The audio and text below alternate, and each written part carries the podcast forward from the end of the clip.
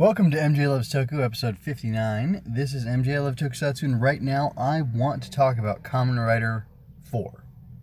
Not Kamen Rider 4, but I mean, 1971 Kamen Rider, the original show, episode 4. And uh, I have two titles for this episode. I really wanted to stick with this formula of going with really cool Takeshi Hongo quotes.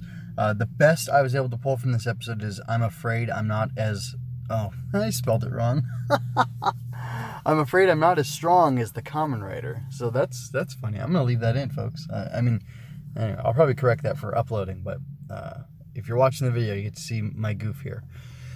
Ay ay ay. Anyway, so I'm I'm afraid I'm not as strong as the Kamen Rider, or like has Shocker taken away even my ability to soothe the small child. Those are both like decent quotes. Uh, they're weird though. Um, the I'm not as I'm afraid I'm not as strong as the Kamen Rider is interesting because uh, I wanted to uh, take the angle on that of like uh, another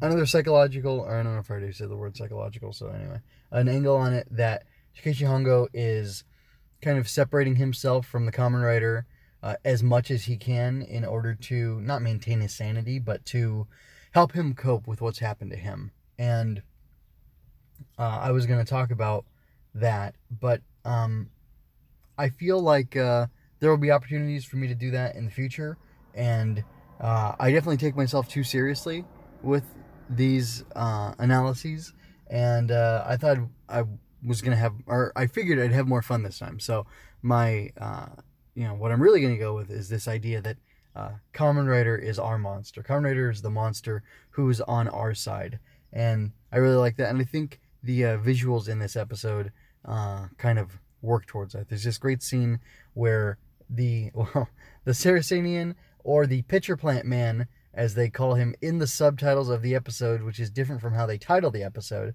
um, which is funny.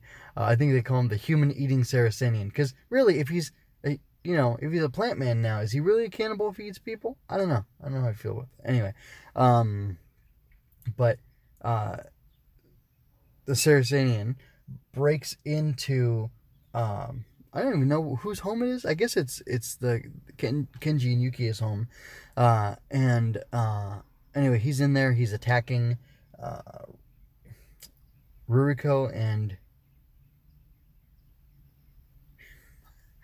uh, I still need to remember her name. Hir- Hirumi, Hirumi, I think. Anyway, uh, he's attacking them, and then uh, the Rider comes in, and he's uh, his eyes glow, and then a bright light flashes from behind him, which you know that light shouldn't have been anywhere, but shouldn't have been coming from anywhere. But this is you know, you know drama and a TV show, and they're escalating the uh, they're escalating things by using you know interesting imagery, and uh, that's exactly what they've done here. And uh, the way his eyes light up, it's not like oh I am the beacon of hope, Kamen Rider, I'm here to save you. It's more like I'm here to kill, and I'm going to kill the thing that's scaring you and hunting you and haunting you. And uh, I think that's pretty cool. Uh, I think that's pretty cool. I don't know if that comes more. Uh, I don't know if that's like a writing decision or a directing decision. Because obviously, you know, the pitcher plant man is gonna you know attack these people and then Rider is gonna save them. That sounds like maybe a writing, you know, the way it would be written, and then you know he comes through the window the you know his it's dark and then his eyes flash and then there's a flash of light behind him and he leaps through the window and starts attacking. That seems more like a directing decision. Um and anyway i don't know who to credit for that necessarily but uh, i will uh, share with you the uh, the credits for this episode. So apparently this was according to the japanese wiki uh, or wiki uh, this was episode three in order of production. The uh, director was Itaru Orita, and then I'm a little confused about the name here. I probably should have scanned through uh, more uh, writing credits to see exactly who this could have been, but uh, it says Ichikawa Morichi Shimada. Is that three different writers or is that one person's name? I don't know. I don't know. Um, I'll have to do some more research on that and get back to you. Uh, and include more information about that next time I talk about Kamen Rider. Or yeah. So anyway, I uh those are the people who did it. Itaru Orita did the directing, uh, which I believe they did the directing on episode two uh, as well. And then uh, Ichikawa Moriichi Shimada would be who the writing credits go to. Anyway, moving on from there. Uh, and the thing with me uh, including these credits is I just kind of want to uh, include them so I can get a feel for all the different people involved and see if anything sticks out in particular from their different writing styles. Like, um, I guess. Uh, so there was a lot I liked about this episode, and I, I liked it overall, but there were a lot of scenes where there was just like random, um, random scenes of quietness, or wasn't quietness, but like there was no dialogue, there was no conversation. It was all just um, kind of action with some music behind it. Um, Yukie is threatened that she'll be killed by Shocker, yeah, of course. And um, she has till noon before she's going to be set into the, uh, you know, the chamber or whatever and have all that electricity run through her body. And it'll probably kill her unless she's, you know, worthy of being a Shocker cyborg, but, you know, which who knows. Uh, but she obviously doesn't want to meet that fate because she watched a man die right in front of her uh, because he wasn't strong enough. And, you know, Shocker has no problem, you know, murdering people, obviously. That's what they do all the time.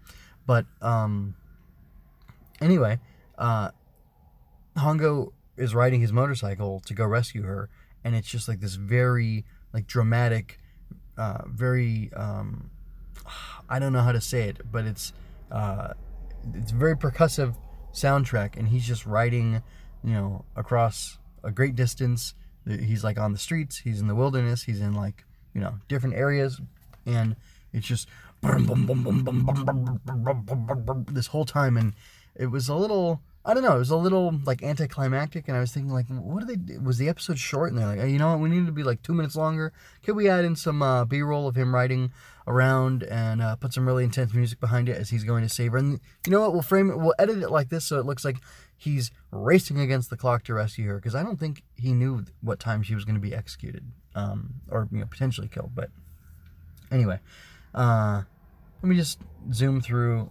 Um, zoom through some some stuff uh, to talk about for this episode. So again, overall, I liked it. Uh, I think the effects were a lot better as far as like the Saracenian uh, like dragging uh, Yukie into the ground. You know, they had you know peat moss or whatever, and they had a tarp that they'd cut holes in and whatever, and then like he's standing in it and pulling her down. I mean, they must have dug up I mean, these maybe look like fake plants too, but they must have, you know, spent some time doing the, the work for the practical effect to work where he's pulling her into the ground. And I think it looks pretty good. And then what they do is, as her hand is descending in, you know, where there's the hole and everything, in order to make it look like it's been covered up and you can't see her, it's difficult to see where she went. I guess they fade, or they fade it, or dissolve from, uh, yeah, they dissolve to the hole completely closed up. So maybe before the scene or after they'd covered it up or whatever. But um, it's like a lot less jumpy and it's a lot cleaner and it just looks like yeah she went underground and then somehow mysteriously the you know ground closed up and uh, you know she wasn't able to be seen again. And you know that was pretty pretty intense pretty interesting and scary especially for little kenji. Um, anyway uh, i like the fact that he goes and he gets uh, he runs into Ruriko and her friend and uh, she's just a more important character. The friend is just there to help. Just like, uh, well, unfortunately, I remember the waiter's name all the way from back when I was watching the show years ago. I'm pretty sure it's Goro, but I might only remember that because I'm pretty sure Ishinomori's son is named Goro. Anyway, um, anyway, uh, Goro is bugged with the kid because they take him to Snack Amigo and he's like, hey, you shouldn't tease grown-ups. You shouldn't be lying to them. And then I really like that Hongo believes uh, Kenji. Um, he goes on to cont- or he goes on to say that part of the reason he believes Kenji is because six other people have disappeared next to this uh, botanical garden uh, where Yukie was when she disappeared, and you know where Kenji was with her. And um, you know, I mentioned that she there was a guy executed right in front of her, um, and I think that the idea is supposed to be that he's one of the six people that was captured by uh, Pitcher Plant Man, which, by the way, I keep saying that because uh, I like to be obnoxious sometimes. It's funny to me. And uh, I'm sure some people would say, he's not Pitcher Plant Man, he's credible. Yeah, I yeah, know. I don't need to give my cred to anybody. I don't need you to believe uh, that I'm, uh, you know, a tokusatsu archivist or historian or whatever. Um, I'm, I'm just I'm a guy who likes the stuff and enjoys talking about it. So I'm gonna do it however the heck I want. Anyway, I like that Hongo believes the kid. It's nice. It's op, you know it's good and optimistic. It's nice for children to see that you know the hero character is gonna believe in you or you know trust you and not be like most adults who just ignore children and dismiss them as being you know ridiculous or silly or whatever. Uh, that's fun. I, am sure uh, it's not as forward thinking as that, but at least looking back from where I am now, uh, I can kind of read that into it, and it makes me happy. It makes me like it. It makes me like Hongo more. Uh, okay, so then here's the line. Has Shocker taken even my ability to soothe the child? He was trying to help Kenji and help him feel better, and he was holding his hands, and his cyborg strength kicked in, or he lost focus and ended up hurting the kid. And I just think that's a really interesting idea. Once again, this is one more way in which Shocker has stripped away some of Hongo's humanity, or at least uh, they've made it hard for being fully human to be his default. Like, I hope they never do anything like this, but it would almost be, and I, I doubt they do based on what I know from Kamen but it would almost be interesting to see if at some point Shocker were to try to tempt Hongo to come back and like, look, we're gonna finish your, um, like you've done so much, you've been through so much, you know, so much heartache. Like maybe like an older, like this would be cool for them to do in a movie. Um, well, I mean, I don't know that they're gonna get to um, Hiroshi Fujioka to ever come back for another movie, but uh, like he did that awesome movie with Rider Ghost, one of the best ever just like Rider Ghost. It's one of the best ever. Anyway, don't argue with, or go ahead and argue with me if you want, but it's the truth, and you know, the truth will set you free. Anyway, uh, it would have been interesting to see a concept like he's been through so much and he's ha- he has so much heartache that in order to escape from that, that he would be willing to give his mind over to Shocker and they would erase his memory or something. But he would never do that, knowing the consequences. And uh, knowing what they would do with his body once he had you know given himself to them. But still, I think it'd be interesting to see uh, him at a point where he I don't know would be offered that, but wouldn't consider it because that would not be good for him to consider it. I mean, it would be dramatic, that's sure, but I I wouldn't like it ultimately. Uh, let's see. So the fights were super intense in this episode. Uh, he did a lot of uh, like jumping down hills and it's interesting because like the you know the shocker grunts um they have to you know fall and be hurt and whatever by every move the rider does and they can't really get uh, a good hit on him. Like they do like they might connect with a hit or two. He's not dodging every hit but they're usually not hurting him uh you know at all. Um or he, he's pretty able to shrug him off but uh it's funny to watch how they try to sell that as a special effect or you know given this is you know special effects and it's people faking that they're hurt and being injured by this guy and that he's able to shrug off because you know they're barely tapping him or whatever right? You get i think you get what i'm saying. But in, at some moments he's like jumping down the hill and uh trying to do it. And i'm pretty sure this is fujioka because he did a lot of the fight scenes at least early on. Um you know dressed as the Rider. and uh anyway it's just kind of awkward uh, but it's still pretty darn effective. Like, uh, like for a moment, I paused, like, oh, eh, they're really trying hard. But ultimately, I really do like the effect of it, and the editing and the pacing uh, of it is frenetic enough, um, but not in a way where it's like gonna make me throw up by watching it. Like the shaky cam in movies like uh, those Bourne movies, I couldn't watch those, man. I, anyway, um, and at least this, it's far enough away that you can actually see what's going on in the fight, uh, which is something I like, even if they do a lot of cuts. So again, I liked it. I like that these um, pitcher plant man guys uh, were all or combat men, I should say, were all wielding knives and uh, were like throwing knives and stuff. That was a really cool detail. It was different, and they also had whips, but you didn't really get to see them like winding up with the whips. You basically just saw uh, Rider catching them and you know using them against them instead, or throwing them or whatever.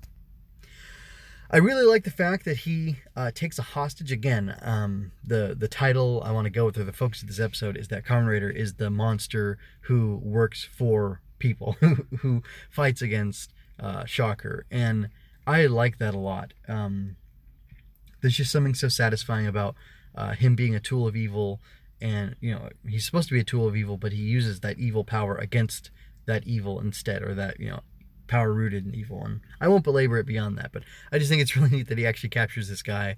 And uh, apparently, Shocker, whenever one of their people's captured, they just have them executed, or the, they one they don't care, and then two, in order to tie loose ends, they go and have them executed, and that's uh, you know not great for them.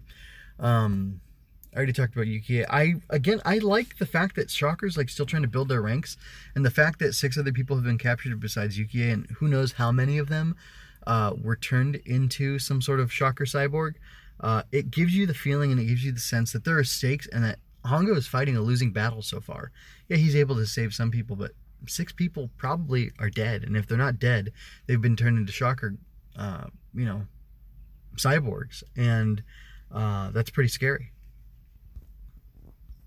Anyway, uh, I couldn't really capture it well. I probably would have had to have done a, a video clip, but at one point, um, the Kamen Rider is driving on this hill towards all these Shocker Combat Men, and they just jump out of the way because he's going to hit them uh, with his motorcycle, and that's uh, again, that's really cool. Like that's that's mean and that's nasty, uh, but it's very effective, and I'm glad he's you know working on the side of the heroes or, or the good people.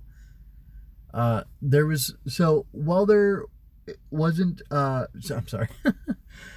I like this camera trick they do with uh, changing the lighting, or not the camera trick, but these things that they do to set the mood and the ambiance. When the Saracenian is uh, invading the Ukiyo Kenji home or apartment, they do this cool thing where they tint the lights green and they throw his silhouette up on the curtain, and then he just like gets in somehow. They don't explain how. It's creepy. It's weird, but I like the visuals that they did as it was you know winding up, and then. Uh, he, there's this nasty effect where he grabs one of his own men. Uh, it, it, was number three who was captured, and he like dissolves his body. I guess kind of like he's like a, he's a pitcher plant, so it's like a Venus flytrap.